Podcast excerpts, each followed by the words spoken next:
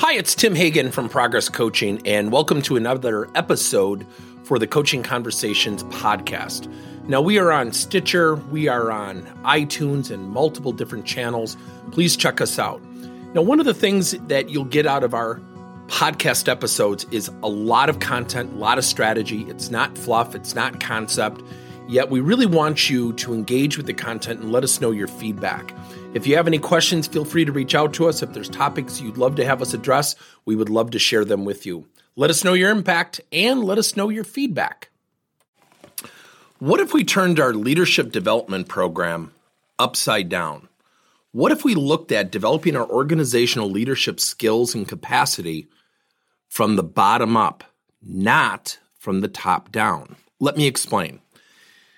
In the United States alone, we spend hundreds of millions of dollars every single year on top line management, middle management, down to frontline leadership to become better leaders. There is nothing wrong with that. Here's the challenge that we have a major percentage of our people are typically individual contributors or employees.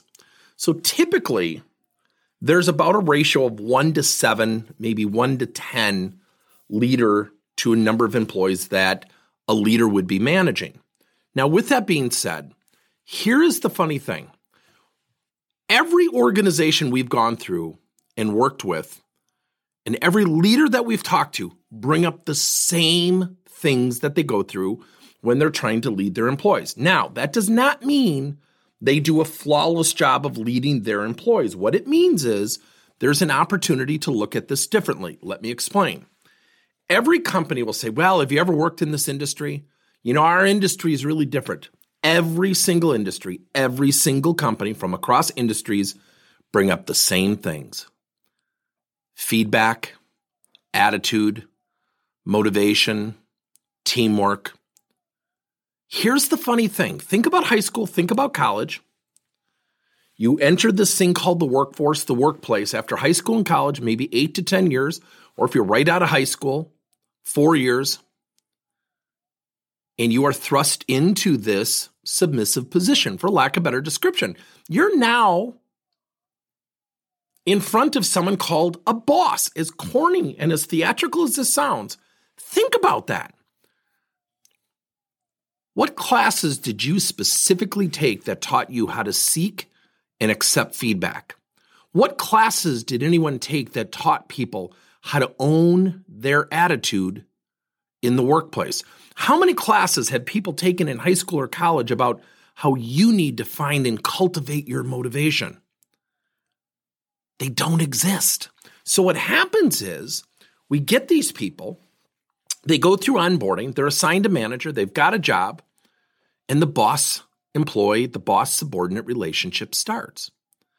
And then years go by and there's some attrition and people leave the organization and then people move up and they've been there a while. And now tenure, so-called experience becomes the apparatus.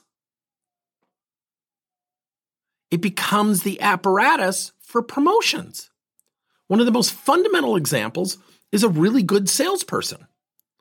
What they typically do is they promote that person, and all of a sudden they're managing salespeople, a tough demographic.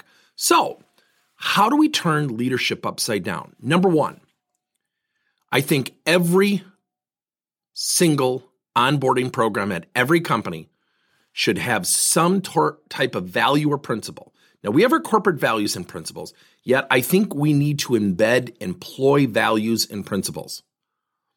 How to seek and accept feedback. Your role in feedback is to not agree or disagree with it. It's to embrace it, at least from a minimal perception standpoint, to do something about it so you can alter that perception. Attitude. It is incumbent that every employee walk into our organization physically or virtually, with a positive mentality every single day. Sounds crazy, right? To be positive all the time, heaven forbid. Yet, if we don't lay it as an expectation, people will bestow upon themselves permission to rewrite their job description and not notify their bosses of the change. They will literally cop an attitude. Well, you know, that manager has no idea what they're doing. You know, the CEO here, I hear it all the time. So, number one, onboarding. Teach people the value of feedback, seeking and accepting, why they need to own their attitude, why they need to come in with a positive mentality each and every day. Number three, how to find their motivation.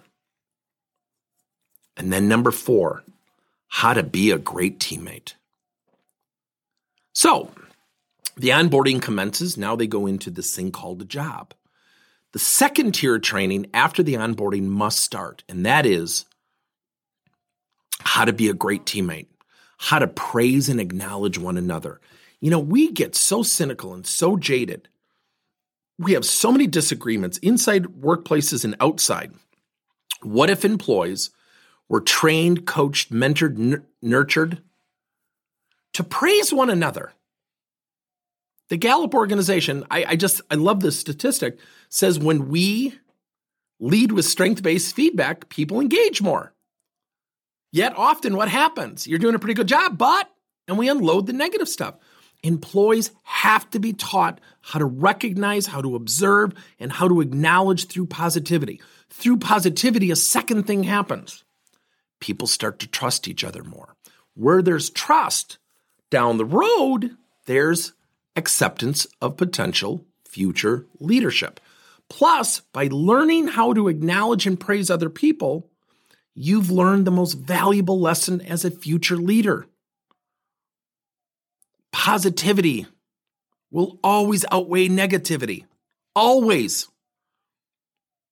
Then, after teaching people how to recognize the good stuff, is how to address the stuff that needs to improve. So when a teammate sees somebody with a negative attitude not coming into the workplace with a positive mentality, how do they have that conversation?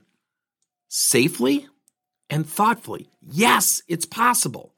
Now, we've gone from onboarding to teaching people how to be a great teammate, tier two.